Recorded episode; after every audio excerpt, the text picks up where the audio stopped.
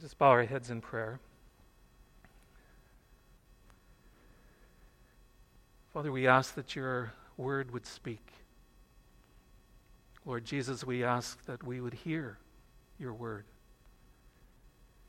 And Holy Spirit, help us to fulfill your word. I pray in the name of the Father, Son, and Holy Spirit. Amen. Please be seated.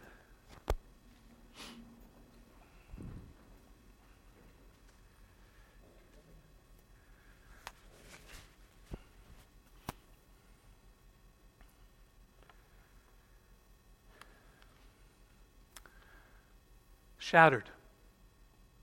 That one word describes what COVID 19 has done in the last 15 months. Relationships of all kinds have been shattered. Just some examples. Grandparents can't be with their grandchildren because they live in a different province. Teachers and students are struggling to do the education piece that's so important, and parents are in that struggle as well cultural events and, and sporting events are, are just mere, um, uh, well, they've almost evaporated around us. And churches have been shattered as well. We can't support one another when a loved one dies at a funeral. Or we can't have the joy of being with people at a wedding. And we have, we can't meet to eat together and to be together. I'm retired, as you know, but I'm in touch with clergy here and in Canada and also in Europe. And I need to tell you that they are exhausted because everything about ministry for them has been shattered as well. And, and they are struggling. So I invite you to pray for the active clergy that you know um, because they need your prayer and they need your support. And then you can hardly turn on the television or, or radio or look in the paper and see this uh, almost tsunami of mental health issues of all ages as people try to work their way through this COVID pandemic. So life as we once knew it has been shattered. We, though, are people of faith. And so I'd like to take us on a very short journey of faith. And so that's why we're going to look at Psalm 46, because it begins with a frightening image. The earth gives way, the mountains fall into the heart of the sea. The waters roar and form and foam, and the mountains quake with their surging. I can, I can, maybe you can as well, feel the ground kind of shaking underneath your feet with the earthquakes and seeing the tsunami hit uh, and devastating, and, and the avalanches that are happening. And so it's a very disturbing image that the psalmist paints. But then in the midst of his life being shattered, he writes these words of faith God is our refuge and strength, an ever present help in trouble. Therefore, we will not fear. So the psalmist moves from the reality of what's happening all around him to another reality faith. And so we'll start this short journey of, uh, of faith. And it begins with Christmas. You can think maybe that might cool us down a little bit. and um, there was a time of war, a time of famine, a time of fear, when the prophet Isaiah spoke these words. You know them well. The virgin will be with child and will give birth to a son and will call him Emmanuel. And later, Matthew, in his own time of unrest and turmoil and war, centuries later, explains in his gospel that the word Emmanuel means God with us. And that's precisely what the psalmist was saying in verse 7. He, he wrote, The Lord Almighty is with us, Emmanuel. He is our fortress. And to make that point, he says it again in verse 11. So he says it twice The Lord Almighty is with us. And his words were spoken as Jerusalem was surrounded by an army of the Assyrians. And the Assyrians were one of the most cruel and violent people the world has ever seen. And they were going to take Jerusalem. And they failed because God was with his people. But at the time, they didn't know that until it happened in front of them. So Psalm 46 begins with fearful events, but the writer moves the attention of the reader that Emmanuel is with them, and he is with us now. So, this journey of faith, I would invite us to move our attention from COVID and all that it has shattered to Emmanuel, who is with us. And then our journey moves on to the epistle that we heard read today, chapter 4. And it reminds us that while God is with us, life can be very difficult. Paul writes about feeling hard pressed, perplexed, persecuted, and being struck down. He's writing about his life. And as we read his life, as we read the epistles that he's written, we realize that his life was, was one of struggle and difficulty, pain and suffering. He was stoned more than once. His words, I think, could be echoed by many of us here today. Because many of us are feeling hard pressed. I certainly feel perplexed from time to time. Some of us are under financial pressure. And mental health issues can make us feel that we have been struck down or even persecuted.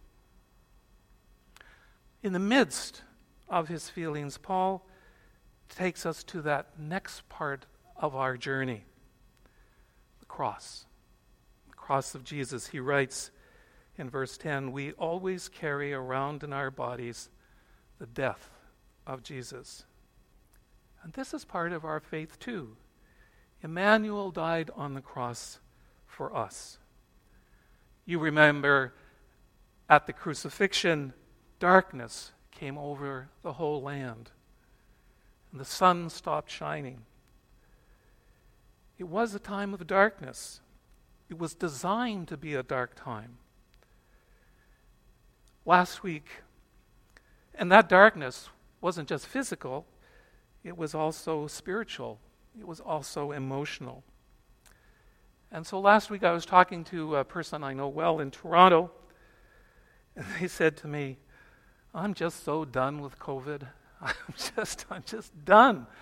Because they're basically confined to their house. They, they feel they can't get out and walk around. And uh, we're tired. We're all tired. And some people feel dead inside right now. And as people of faith, we can talk to Jesus in prayer about these feelings, just as Paul wrote about his feelings in his letter. Because part of our journey of faith is living with the darkness that we have in our lives. I think the reformer Martin Luther captured this dar- darkness in his hymn. You probably know it. A mighty fortress is our God. He actually used Psalm 46 as his inspiration for that hymn. And he wrote in part For still our ancient foe, Satan, doth seek to work us woe. His craft and power great, and armed with cruel hate, on earth is not his equal. It's dark. And Paul wrote about its darkness but in writing about it, he also said, even though he was hard pressed, he wasn't crushed. When we may feel persecuted, we don't have to be in despair. When we are persecuted, God doesn't abandon us. God never abandons us. And when we may feel that we have been struck down in one way or another, we're not destroyed. One of the reasons I'm a Christian is that our faith does not negate nor minimize the darkness of life. Rather, it affirms that we will all go through those times in our lives. And now, with COVID, we're going through those times together as people of faith. And so, we move on in this journey of faith, this brief journey of faith, from the darkness, because three days later, Jesus, what happened to Jesus? He, what, what happened? He rose. Yes. What did he rise, rise from? He rose from the dead. Imagine that power. And I think Luther captures this as well. when he says, Did we in our own strength confide? Our striving would be losing. We're not the right man on our side. The man of God, the man of God's own choosing, does ask who that might be. Christ Jesus. It is He, Lord his name from age to age. He must win the battle. And that's what Easter is all about. He did. And so Paul picks up on that. And in verse 14, he says, We know that the one who raised the Lord from the dead will also raise us with Jesus and present us with you to himself. And all this, he says, is for our benefit, so that the grace that was reaching more and more people may cause thanksgiving to overflow the glory of God. And as I was reading this passage and preparing, I was reminded of my grandmother, McKenna, Nanny McKenna, and uh, every once in a while she'd say, Glory! and, uh, and yeah, glory. We are living in that glory of the resurrection for us. Therefore, Paul concludes, we do not lose heart. Many years ago, Mary Lee and Catherine and I visited a dear friend of ours in England. Um, uh, she actually was our landlady, and uh, she now was living at that point in a, an assisted uh, living home. And so we hadn't seen her for quite some time. And we were all shocked to see uh, all the physical deterioration that was taking place in her life. And so we left very, very concerned for her. Some months later, I, I met a mutual friend in Canada who also knew uh, Peggy well. And I described what I had seen. He paused and he looked me in the eye and he said, actually, he asked, Is she in good heart? And I, I literally was kind of taken aback by that question because I was focused on Peggy's physical self. And it took a moment for me to realize that what Jim was doing was changing my focus from the physical to her spirit. And so then I realized that Peggy was in good heart. She loved Jesus. She knew Jesus loved her and was with her. She knew what Jesus had done for her on the cross. She knew her sins were forgiven. She had lived and continued to live her life in God's love and power, power of the resurrection. She was in good heart. I'm so grateful that Jim changed my focus from the physicality to her heart and to her spirit. And that's what faith does. We name the darkness in our lives, it's real. But we also look to Jesus and his spirit and his heart. So much of what we took for granted a year and a half ago has crumbled like the mountains we heard about in Psalm 46, crashing into the sea. So much of what we have lived is shattered. On this very short journey of faith, at each step on this journey, we have heard words that were written in unprecedented times, that were written in dark times when life was shattered. But they are also words of faith that invite us. Isaiah invites us. Matthew invites us. Paul invites us. Luther invites us. The writer of the psalm invites us shift our focus from the physical to the spirit, to the heart, and focus on the deeper things of God who is with them and with us in the midst. And so that's where we, as the people of faith, can live today. We are living in dark times.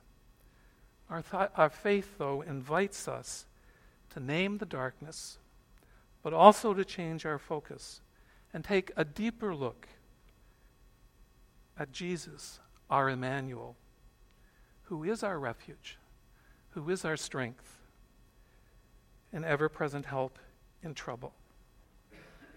And therefore, we, like Paul, do not lose heart.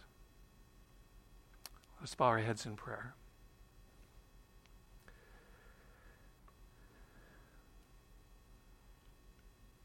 Father, thank you for the people who wrote these words of faith in the midst of all that they were experiencing. Words that didn't negate what they were experiencing, but words of faith that pointed to you.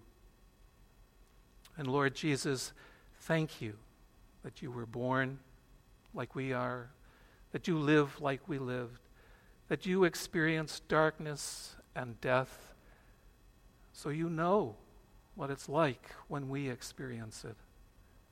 And you won't abandon us. We thank you that you were raised from the dead in that power and glory. And so, Holy Spirit, guide our steps. Walk with us. Remind us that you are with us so that we do not lose heart. I pray in the name of the Father, Son, and Holy Spirit. Amen.